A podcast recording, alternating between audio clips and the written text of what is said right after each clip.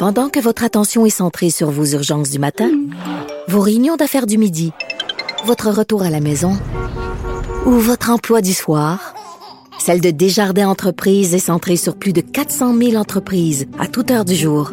Grâce à notre connaissance des secteurs d'activité et à notre accompagnement spécialisé, nous aidons les entrepreneurs à relever chaque défi pour qu'ils puissent rester centrés sur ce qui compte, le développement de leur entreprise. Martino, même avec un masque, c'est impossible de le filtrer. Vous écoutez Martino. Cube Radio. Alors, Alex Moranville, Wallet, il paraît que le Canada est très mal équipé pour faire face à des problèmes de sécurité, des menaces à sa sécurité. Oui, puis des menaces qui se multiplient, Richard. Là, ce matin, c'est un rapport du groupe de travail sur la sécurité nationale de l'École supérieure d'affaires publiques, l'Université d'Ottawa, qui, eux, là, faisaient paraître un rapport qui est assez accablant, une soixantaine de recommandations. Ces anciens experts là, de sécurité publique qui font valoir que non seulement l'ingérence étrangère augmente, les cyberattaques contre le Canada aussi, surtout la montée de l'extrême droite aux États-Unis. Puis semble-t-il qu'on est vraiment mal équipé au Canada pour faire face à ça. Nos priorités politiques pas revues depuis 2004 au Canada. Donc, on suggère le refaire maintenant à tous les cinq ans. Puis ça démontre quand même une certaine volonté, là, si on veut, du gouvernement d'agir en cette matière-là, parce que on fait dur un peu nos agents de sécurité. sur la Switch. Mais une des conclusions principales, c'est que on se cache tellement dans les jupons des États-Unis pour tout ce qui est sécurité nationale qu'on finit par pas en être autonome nous-mêmes. Puis ça, c'est pas très bon. Exactement. Puis on se dit, ah, ça, ça se passe, euh, ça se passe aux États-Unis ces menaces-là, mais pas chez nous parce que nous autres, on est le Canada, on est protégés de ce genre de menaces-là. Et non, on l'est pas. Puis comme tu dis, on dit, ben les États-Unis vont être là pour nous défendre tout le temps. Merci beaucoup, Alexandre. Moranville, Wallet. Merci beaucoup. Alors comme vous le savez, dans la nuit de samedi à dimanche, il y a un incendie qui serait de nature criminelle qui s'est déclaré dans la bergerie de François Lambert située à Outaouais.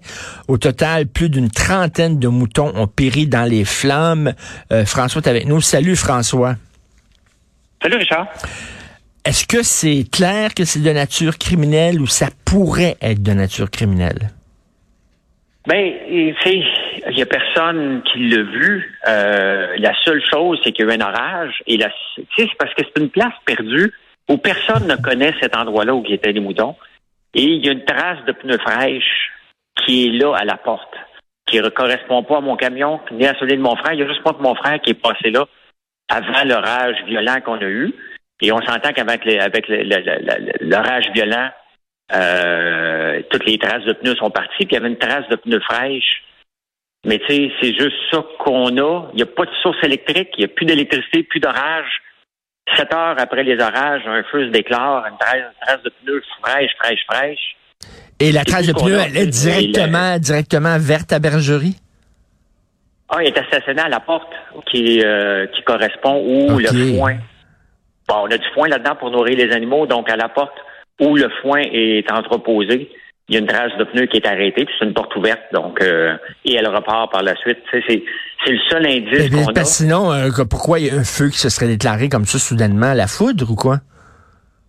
Ben, il n'y a pas de foudre depuis euh, la dernière foudre qu'il y a Ben eu oui. ici, c'était à 5 heures l'après-midi, puis le feu s'est déclaré.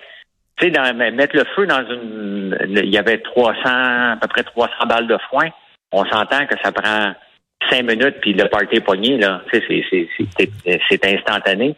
Fait que qu'un feu se déclare 7 heures après, la police ne croit pas à cette idée-là. Euh, ils ont enquêté toute la journée. Ils vont aller rencontrer des gens potentiels. Puis, mais tu sais, je m'attends, je m'attends à rien. C'est juste dommage que quelqu'un, mettons, qui m'en veut pour peu importe la raison, euh, décide de s'en prendre à des animaux.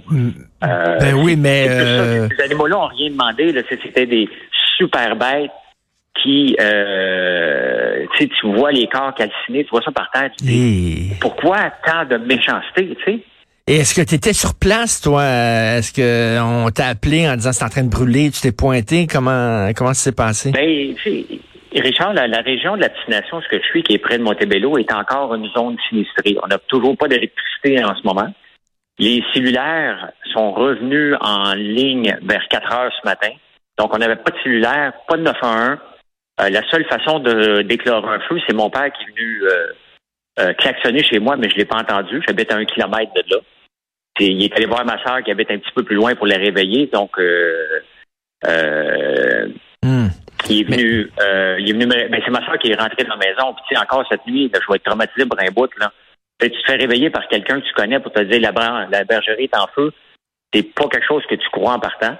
Mais après ça, il fallait appeler les pompiers, mais ils sont plus capables de rejoindre. Donc, ma soeur est partie, elle a fait 15 km de route pour aller cogner chez un pompier qui dormait. Euh, Mais écoute, ça avait eu le temps de brûler les- pendant ce temps-là, bien sûr. ben oui, fait que c'est sûr que tu sais, il reste plus grand trace. L'accélérant, il trouve l'accélérant, c'est sûr. C'est dans le bas de foin. C'est là que ça a parti, c'est normal. Mais euh, mais c'est le timing était parfait pour quelqu'un qui voulait faire un mauvais coup.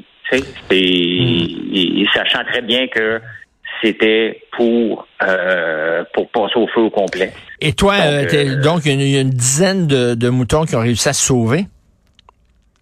Ouais, ben tu sais, moi quand j'ai Est-ce que vous les avez- réflexe, rattrapés ou quoi? Qui était là.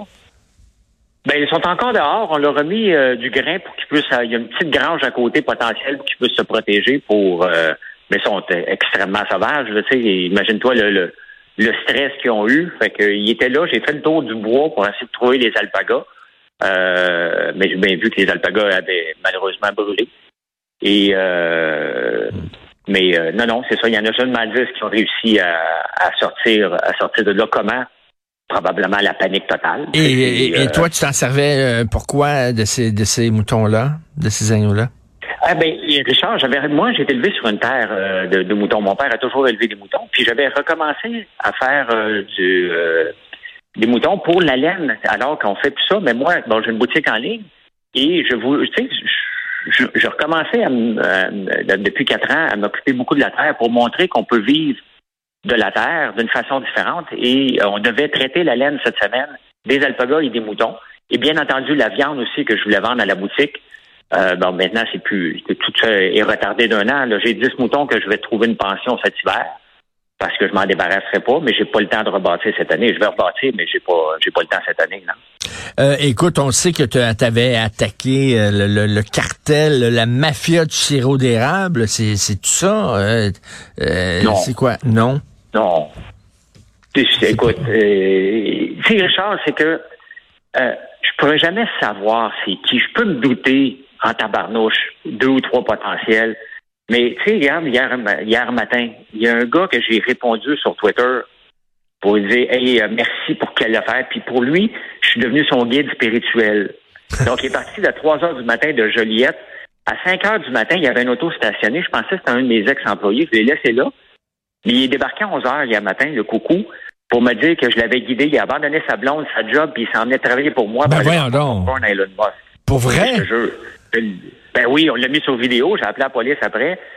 Euh, tu sais, des situations comme ça, je sais pas qu'est-ce qui s'est passé dans les trois dernières années dans la tête de certaines personnes. Mais c'était peurant en tabarnouche, là. Moi, j'ai un coucou qui tremble comme une feuille devant moi et qui veut être mon représentant dans les bars et rencontrer Elon Musk avec mon popcorn. Euh, tu sais, il parle doucement, là. Je sais pas, moi, qu'est-ce qui... Il avait de l'air intoxiqué, borderline suicidaire. Euh, Est-ce que, est-ce que ça remet en je question? ne Est-ce sais pas quoi penser, Richard, de ce qui s'est passé toute cette fin de semaine-là. C'est bizarre. Mais honnêtement, est-ce que j'ai peur? Ah, certainement que, je suis déjà barricadé de caméra. C'est la caméra qui m'a réveillé euh, pour me dire qu'il y avait quelqu'un. Mais quand j'ai vu l'auto, je dis ah, ben c'est Hubert, un gars qui devait venir dans la journée. Puis il est bien de dit, Peut-être que c'est chicané avec sa blonde. Tu sais, tu poses pas de questions, non? Mais Euh, écoute, à un moment donné, j'ai une bulle au cerveau à un moment donné, puis je- je- ça me tentait d'avoir un resto. Puis euh, la, la- la conversation avec ma blonde a duré cinq minutes. Elle dit, voyons donc, elle dit, le lendemain que les gens vont savoir que t'es propriétaire d'un resto, ils vont défoncer la vitrine, voyons donc. Elle dit, qu'est-ce que tu fais là exactement? Et il y a comme un prix à payer d'être une personnalité un peu, euh, d'être une personnalité publique qui divise. C'est certain que c'est pas évident. Est-ce que tu remets ça en question? Ben, tu sais, je suis dans les grands débats d'opinion. Puis moi, je, je parle pas de racisme, je parle pas de religion, je parle pas. Et je chante du Michel Sardou, moi, à une heure et demie du matin. Tu sais, je suis pas le gars le plus dangereux sur la terre. Puis, tu fais la promotion des produits de l'érable, c'est 20 heures sur 24 parce que je dors juste les quatre autres. Tu sais, je suis pas dans la grande opinion. Est-ce que je dérange parce que je fonce? Peut-être, mais est-ce que ça vaut la peine? Est-ce que c'est le prix à payer? Euh, tu sais, moi, que le monde me déteste, ça me dérange pas. Sincèrement, là, ça me, ça- j'ai la coin dure. Mais quand mes enfants, encore en fin de semaine, on n'en parle pas, là, lisent les commentaires, puis ils voient la méchanceté des gens, là. Puis, euh, tu vois tes enfants, tes enfants te faire un FaceTime en pleurant, de peur que mon père, il a 82, il a la chienne en tabarnouche, lui-là, là, tu sais. Euh, tu sais, ces gens-là méritent pas ça, là. Si on m'aime pas, tu là, ça passe sur une autre page Facebook. Il y en a plein de pages Facebook. Il y a plein d'autres places. C'est pas obligé de m'écouter chanter comme une casserole, là, puis dire que quand la ferme, c'est possible. Tu sais, je comprends pas. Je peux pas comprendre. Un, que quelqu'un me débarque ici pour me dire qu'il va aller me sauver avec Elon Musk. Puis Charles, c'est pas inventé. J'en revenais pas. Je regardais, je me disais, mais non, mais on est-tu rendu là? Ouais. Et puis le gars vient, imagine-toi, il arrive dans mon driveway, parce que là, je sors, je vois bien que c'est pas le gars que j'attendais. Il me dit, tu sais que je suis? J'ai dit, non, je cherche un suspect qui a mis sa gorge en feu. Il dit, non, non. Il dit, je suis le gars que tu as guidé sur Twitter. Ah, bah, J'ai répondu, si. Écoute, euh, c'est aussi épeurant que quelqu'un qui te déteste, quelqu'un qui t'aime trop, là, à un moment donné, c'est ça, ça fait un peu misery de Stephen King. C'est un peu épeurant. Mais, mais c'est vraiment plate que quand c'est vraiment inquiétant, c'est quand ils vont jusqu'à chez toi, là, tu sais, dans ta bergerie à toi, mettre le feu, là. C'est rendu vraiment grave. Et comme tu dis, là, je pense qu'il y a des gens qui ont pété des. Ils ont pété une fuse pendant cette pandémie-là. Là. Euh, ça va pas très bien dans la tête de certaines personnes. Non, mais tu sais, bon, là, je dois mettre l'emphase. Tu sais, là, je peux te parler parce que j'ai le, le téléphone qui est revenu. Euh, y a, les réseaux sociaux, il y a du mauvais, mais moi, je retire. Je peux pas rien faire pour ça, mais il y a du bon. Comme là, regarde, je, suis en train de, magasiner en urgence une, une génératrice et je dois dire qu'à peu près 150, c'est pas 200 personnes qui sont en train de signer pour moi parce que j'ai demandé aux gens, aidez-moi à trouver une génératrice. Il y a du bon côté ces réseaux sociaux. Il y a du pas bon. Le hmm. pas bon, c'est hmm. qu'il est tellement pas bon qu'il il met les. Il, il, te fait oublier, il, te fait oublier les. les ouais, c'est ça, il fait oublier les autres dons.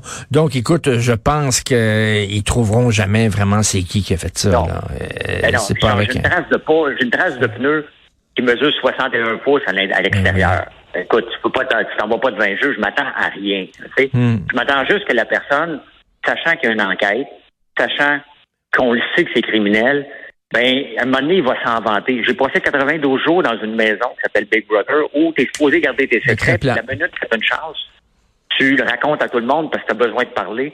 Cette personne-là va parler à un moment donné et tout le monde va le savoir. Donc, ça, ça va sortir à un moment donné, mais on pourra jamais l'accuser. Puis, en tout cas, c'est vraiment extrêmement euh, désolant et inquiétant. Euh, mes pensées pour toi, cher François. À bientôt. Bon courage. Merci, Charles. Salut. Bye. Bye.